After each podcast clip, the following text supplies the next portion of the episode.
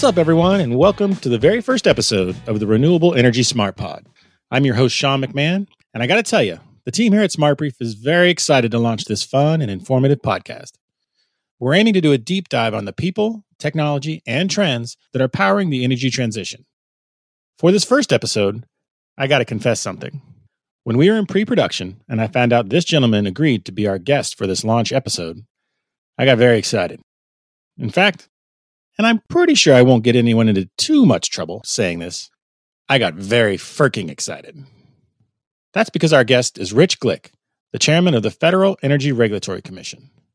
Now, we recorded this on opening day of the baseball season, so I couldn't resist the opportunity to give Chairman Glick just a wee bit of grief about his undying love for the New York Mets.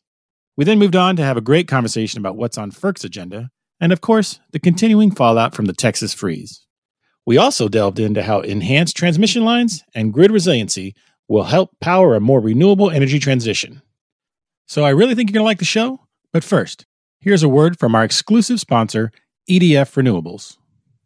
EDF Renewables' purpose is to build a net zero energy future with electricity and innovative solutions and services to help save the planet and drive well being and economic development. We're committed to providing future generations with the means to power their lives in the most economic, environmental, and socially responsible ways possible. We understand the importance of managing energy integration in a way that also enables clean energy projects to improve the electric grid. Our tailor made solutions can solve energy challenges facing our customers, no matter the size or complexity. EDF Renewables. Energy your way. Hello, everybody, and thank you for joining me for this episode of the Renewable Energy Smart Pod. Today, I'm joined by a very special guest, Richard Glick, the chairman of the Federal Energy Regulatory Commission. How are you doing today, Richard? I'm doing well, Sean. Thanks for having me today. You know, before we get into the heart of this conversation, I am reminded that today is not only April Fool's Day, but also the opening day of the baseball season. And I understand you uh, are quite a Mets fan. Is that correct? I am quite a Mets fan. I've learned to suffer throughout the years, and actually, my son is now a Mets fan. I, I tell him it teaches us character. I'm very hopeful for this season. How does that go with uh, being a Mets fan and uh, surrounded by Nationals fans? Especially, I'm sure they weren't obnoxious at all when they won the World Series. no, actually, they were compared to other cities. They were they were pretty tame. But uh, I go to quite a few Washington Nationals Mets games, and uh, uh, I think there's a good 15, 20,000 people in there are Met fans. So it's uh, misery loves company. Now, as the way things work sometimes in the podcasting world, we're recording this episode on Thursday, and we plan to release it next Monday. So, given your beloved Mets' prodigious penchant for mediocrity, are you concerned at all that the Mets might be out of contention for the pennant by the time this podcast is released? well, I don't think they'll be mathematically eliminated if that's what you're asking. Okay, well, enough talk about baseball. Let's move on to what's going on in the energy world these days. This is the 71st day of the Biden administration. So you've obviously been a, part of the commission for a, a, few years now, but you assumed the, the chairman's role on January 20th. So how are things going? Pretty well so far. We've uh, really tried to hit the ground running, and we've I think we've accomplished a lot so far. We've, we've begun examining new approaches to capacity markets, for instance, the Eastern RTOs, and that that is going to attempt to accommodate state clean energy policies rather than block them, which has been the policy of the commission in the past. We've initiated a new proceeding to consider how to make the electric grid more resilient to severe weather, which is occurring more frequently. And as we know, with climate change, it's going to, uh, severe weather instances are going to get more intense and uh, occur more frequently. We've uh, expanded the Commission's earlier order to facilitate aggregated distributed energy resources in wholesale markets. We reinvigorated a notice of inquiry proceeding to examine how we can improve FERC's approach to siting natural gas, interstate natural gas pipelines, which has been a, a significant issue over the years. We're in the process of starting up a new Office of Public Participation. And also, we've just uh, uh, we're in the process of creating a new senior level position to examine environmental justice. One of the key concerns I've had over the years is that FERC has not done a very good job of, of meeting our obligations uh, to ensure that our decisions that, that, we, that we take at least environmental justice communities into account in our decision making processes. So that's my great hope that going forward in the future that we'll do a much better job of taking these communities into account and, and the, the, impacts of our decisions on them as we move forward in, in making our various decisions. Now, based on all the big proposals we've seen so far, we've certainly gotten a taste for how the Biden administration is embracing what's known as a whole of government approach to tackling climate change. So, my question for you is While remaining an independent agency, are there any steps FERC can take to sort of mesh its efforts with the goals coming out of the White House? Right. Well, so so FERC is an independent agency. So uh, we have five commissioners currently consisting of three Republicans and two Democrats, and that changes somewhat over time. But essentially, we operate outside the direction of the president and the other uh, uh offices of the executive branch. Um, nevertheless, um, it's it's very clear that uh, President Biden and his team have made a high priority of addressing uh, greenhouse gas emissions and climate change. An announcement they made just this week on uh, in their infrastructure package, a significant portion of that is focused on uh, climate change and uh, uh, reducing greenhouse gas emissions, including the electric sector. So I, I think it's pretty clear what their intent is. I, I, think from our our goal isn't necessarily to work hand in hand with the with the administration, but our goal is to carry out our responsibilities, uh, which I think uh, leads to uh, reducing greenhouse gas emissions. For instance, the more efficient our, our electricity markets that we oversee are, the more efficient they are and uh, the, the more barriers that we essentially reduce for newer technologies such as wind or solar or energy storage, or other other clean energy technologies, uh, the better uh, those markets will work, and the better that it will be in terms of people being able to choose electricity generation technologies that that are either zero emissions or close to zero emissions. In addition, we have uh, significant control over the interstate electric transmission system, and one of our goals is certainly to facilitate greater investment in, in electric transmission because there's much more demand for transmission, especially long distance transmission lines that access what we call remotely located renewable resources, which are primarily solar and wind, or including offshore wind. But one of the things we're, we're going to be attacking is how do we figure out a way to further incentivize the, the transmission investment, including eliminating the barriers that currently exist to, to planning and actually investing in those long distance lines that are going to be so much needed as uh, the U.S. moves towards a, a greener economy, but also more electrification. We're going to be relying on additional amounts of electricity to, to, to power our vehicles, uh, to heat our buildings, uh, to run various uh, industrial systems. And if, if we're going to do that, we're going to need more electricity. We're going to need more transmission lines to be able to access those zero emissions resources as we move forward to a cleaner energy future. So, speaking of the transmission lines, I mean, we're seeing already some decommissioned coal plants and things like that. Renewables are coming in and kind of using those existing transmission lines. What can FERC do specifically to help, like you said, what we call the remote sources, the ones that aren't located near existing transmission lines? I know that's a priority to, to get that built out, but what steps specifically can you and the commission take to make that happen? So we're looking at that right now, but I think there are three areas in particular that I, that I, that we have authority over that I think are going to play a central role here. First of all, in, in terms of planning of transmission, right now, FERC requires uh, regions to plan uh, to engage in planning activities with regard to some of these big long distance lines in order to meet or comply with state public policy requirements or federal public policy requirements for that matter. And so, as, as an increasing number of states are opting for uh, greener technologies, um, it, it, seems to me that that particular element needs to be included in the transmission planning process. But one of the areas that transmission planning seems to fall short today is interregional transmission. So, this regional transmission planning is going on, but sometimes you need to build very long distance lines that cross more than one region. For example, maybe South Dakota, where it's very windy, for instance, all the way down to Tennessee. In order to be able to do that, you're going to have to have interregional planning. And that's one of the areas we're going to look at is do we need to encourage or require um, the regions to plan together uh, to focus on interregional transmission lines.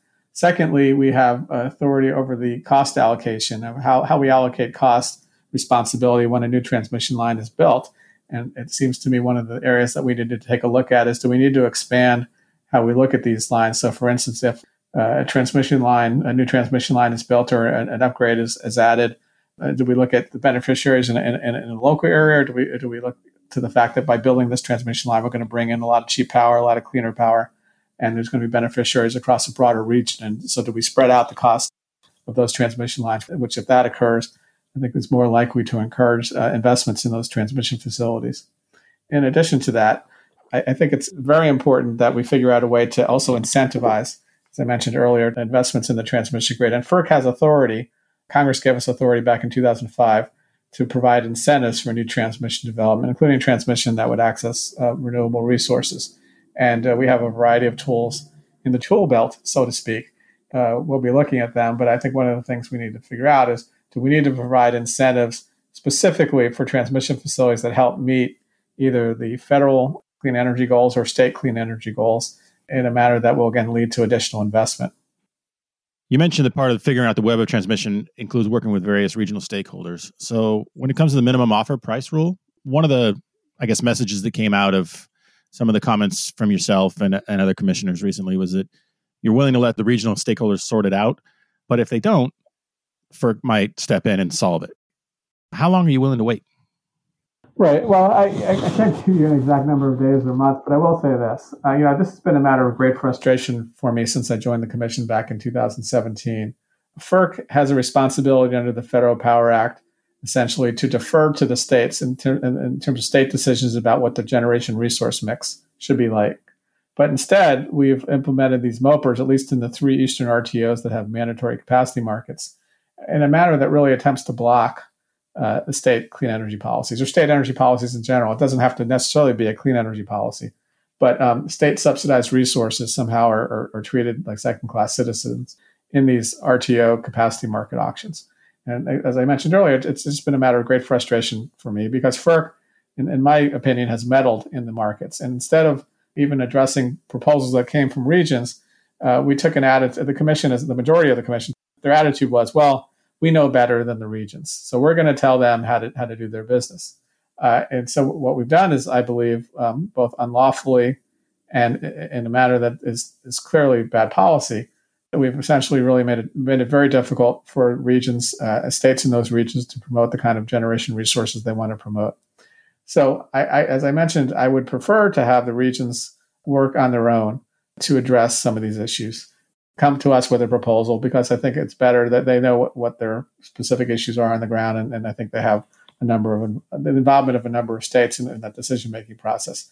But we can't allow it to go on forever because we also have a responsibility to, to make sure that the markets that we oversee are just and reasonable pursuant to the Federal Power Act.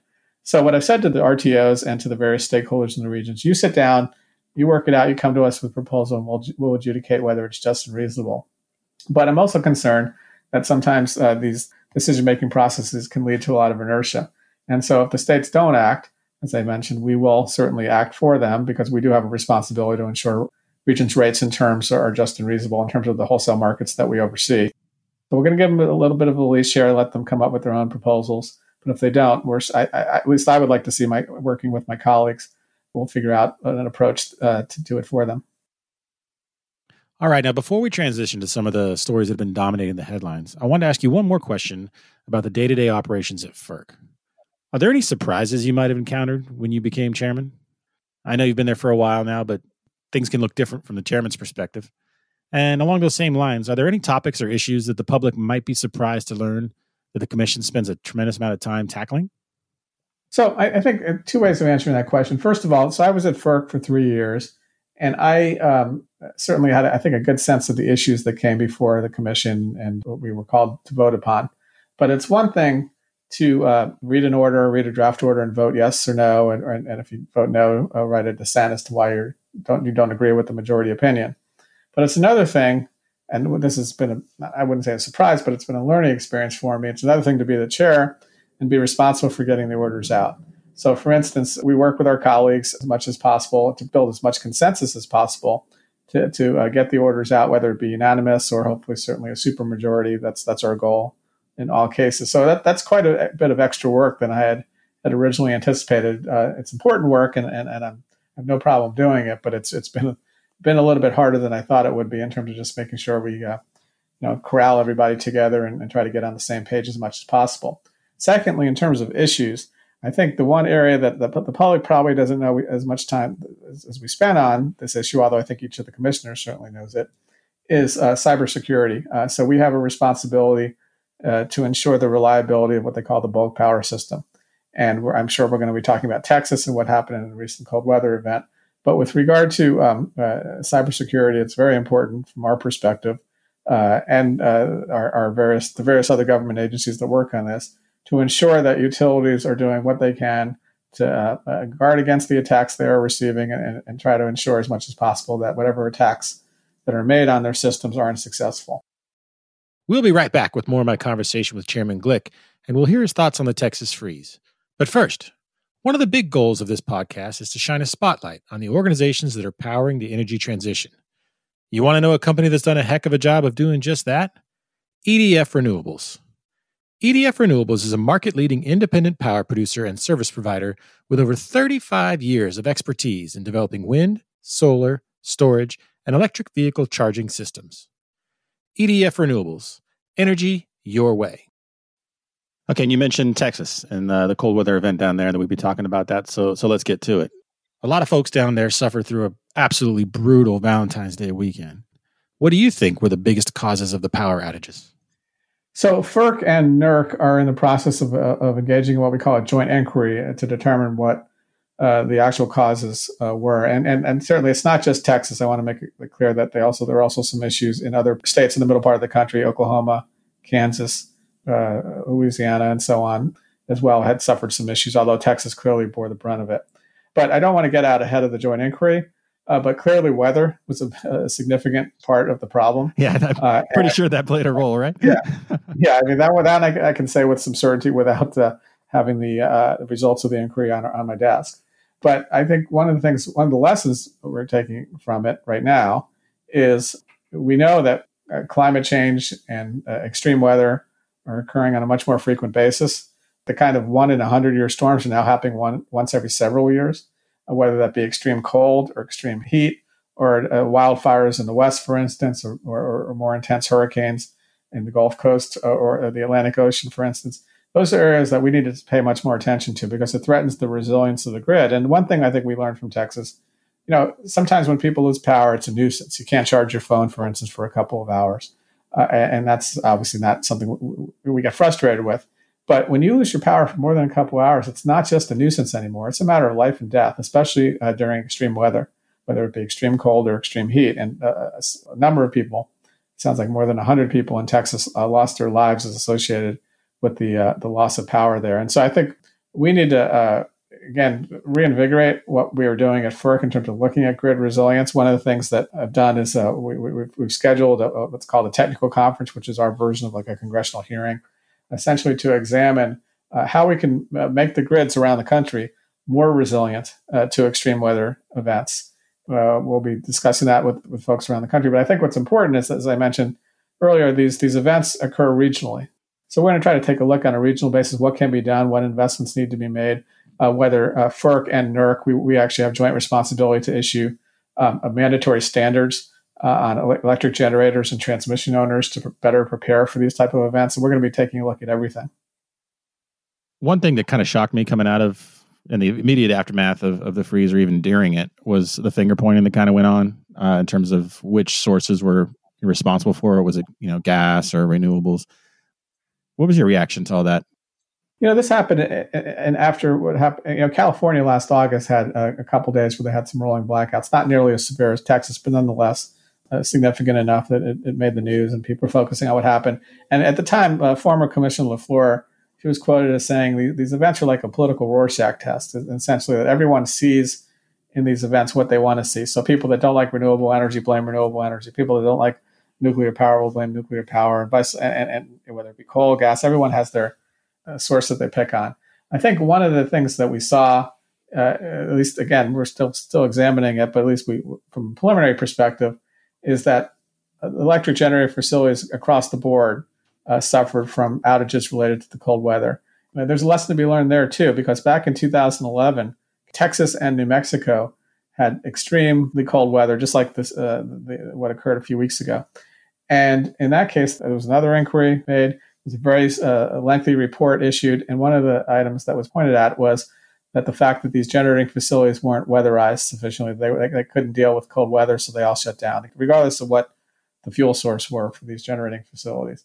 And so what happened was the report suggested they should have these standards. And somehow, when it went through the, the standard process, it became voluntary guidelines as opposed to standards.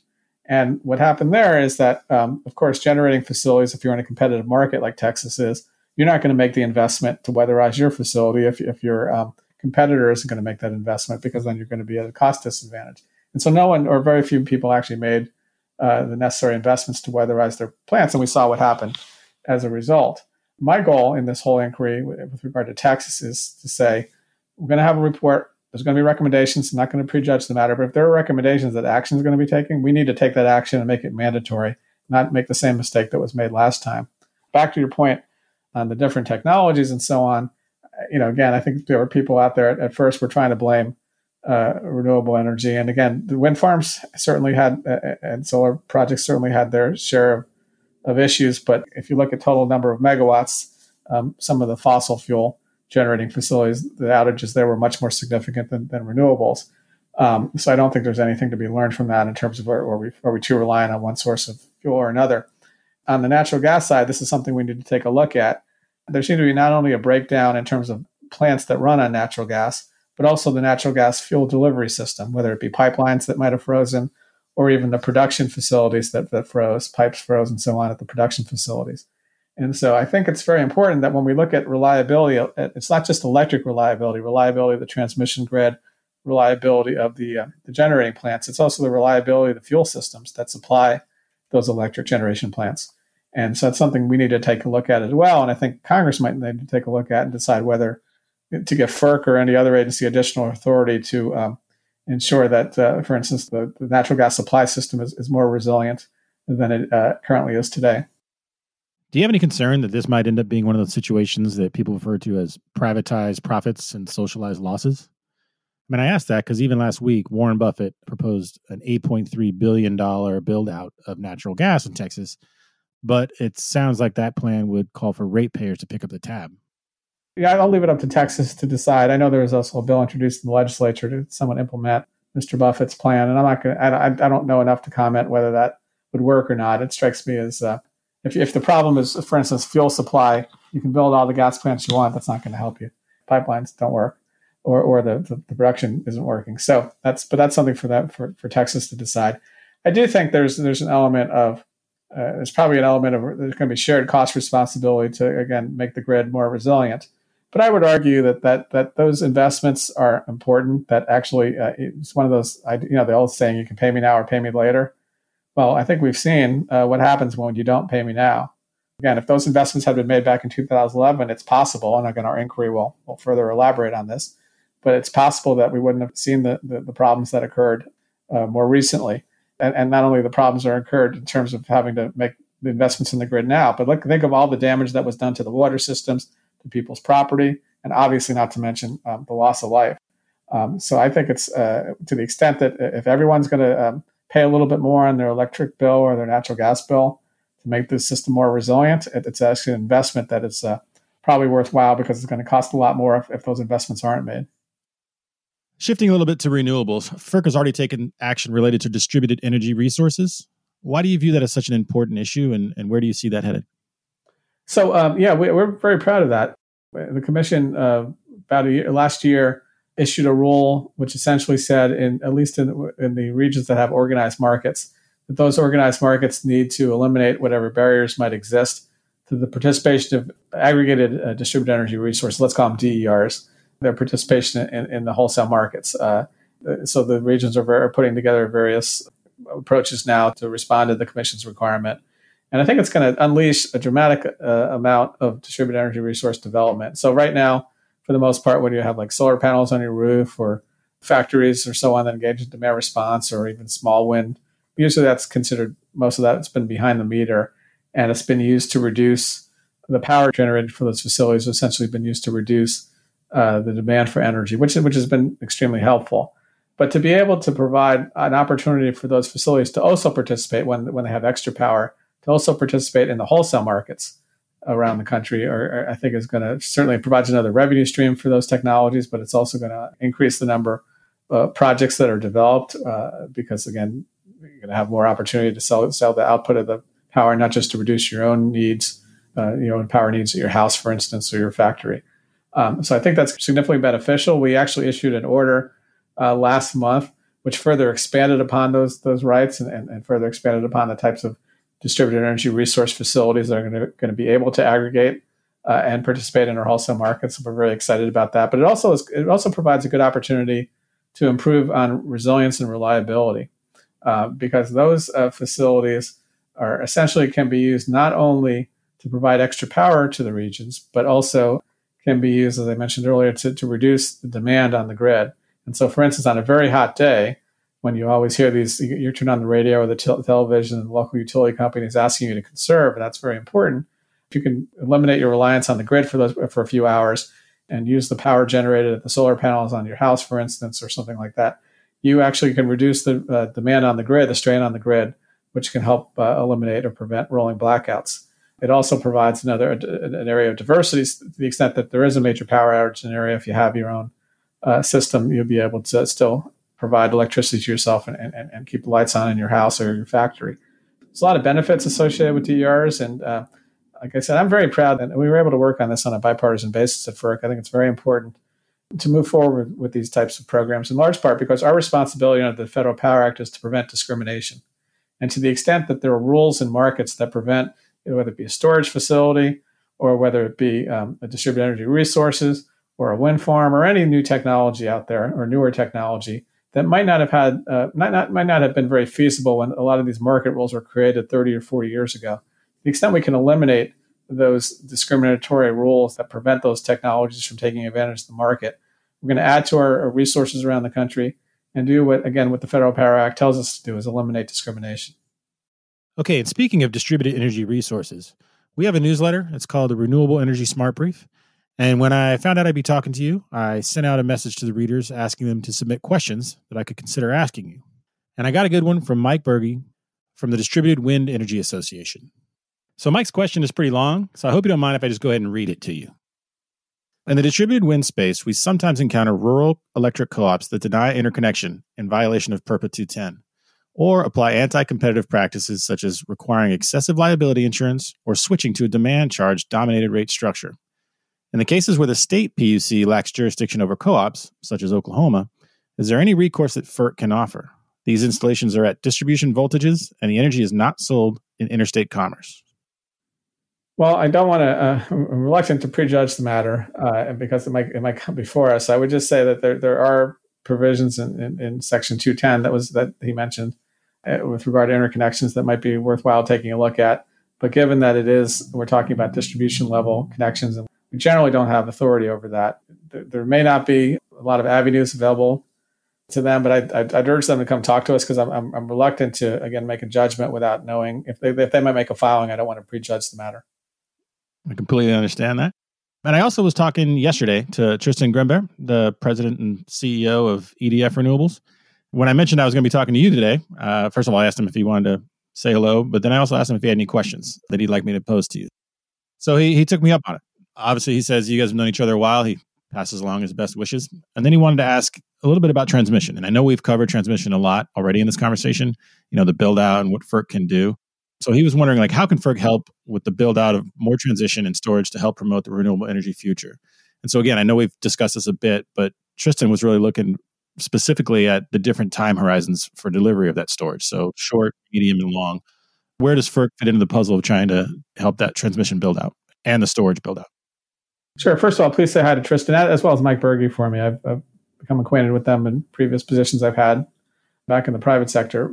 With regard to this uh, this particular issue, it's, it's, an important question. So, even if everything were to go right and a transmission, a particular transmission line were to be developed, it still takes a number of years, a good number of years, before that project, you know, from time of planning to the time of permitting and approvals, and then for the time of construction, it still takes a, you know, maybe on the best days, maybe six or seven years, I'm guessing, as opposed to maybe 10 years or longer, but it takes a long time. So um, I think what we need to do at FERC, for instance, and, and other parts of the government is, is, say, what can we encourage in the short term? What can we, what, what might take a little bit longer for us to work on? For instance, order 1000, order number 1000 at FERC, which was the kind of our landmark order with regard to transmission planning and cost allocation among the regions. Uh, there are a number of issues raised, and I think uh, I've said before, I think that particular order needs some updating and modernizing.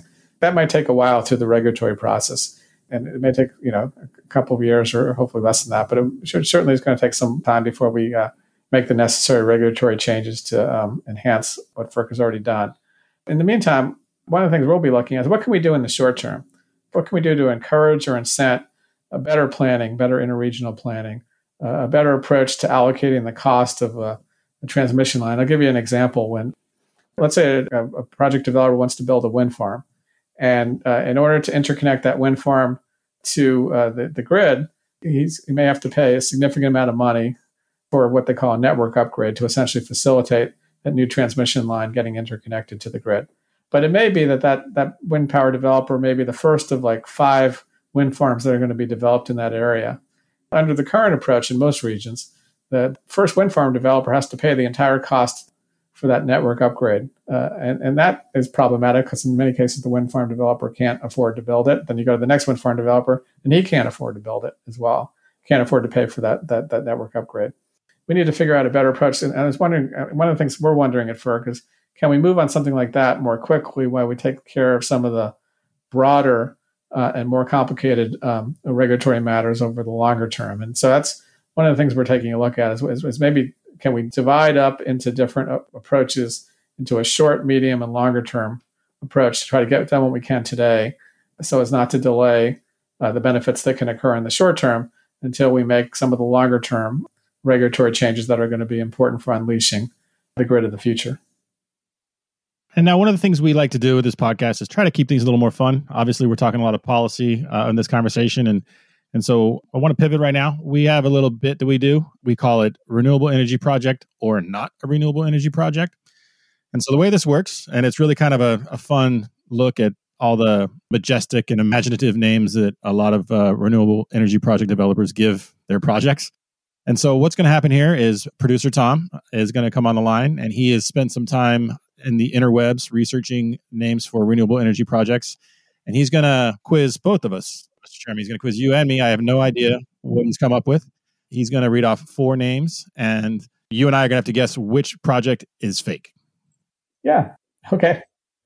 Tom, floor is yours. Thank you, Sean, and welcome, Chairman. As Sean said, I have four names in front of me. Three are real, one is not real. So the nominees are Number one, Maple Ridge Wind Farm. Number two, Sandy Creek Solar. Number three, Albany Ascent Wind Farm.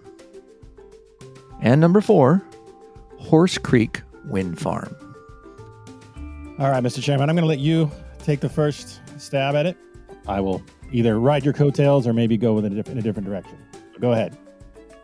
I know Maple Ridge is the project because it's uh, associated with uh, a company I used to work for many years ago. I think Horse Creek is a project. I believe, I'm guessing Sandy Creek is a project. So I'm going to go with Albany Ascent. Albany Ascent. And Sean. All righty. I'm suspicious of producer Tom and the fact that two of these options both have the word creek in them Sandy Creek and Horse Creek. So I'm going to go with Sandy Creek. All right. Well, let's start with the two that you didn't choose from, gentlemen. Maple Ridge Wind Farm is, in fact, a real project. Horse Creek Wind Farm is, in fact, a real project. So, is it Sean or Chairman Glick?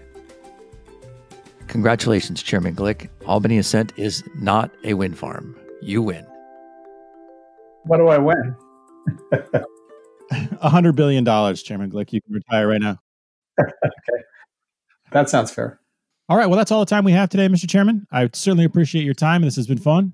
Thank you and have a great day. Thanks for having me.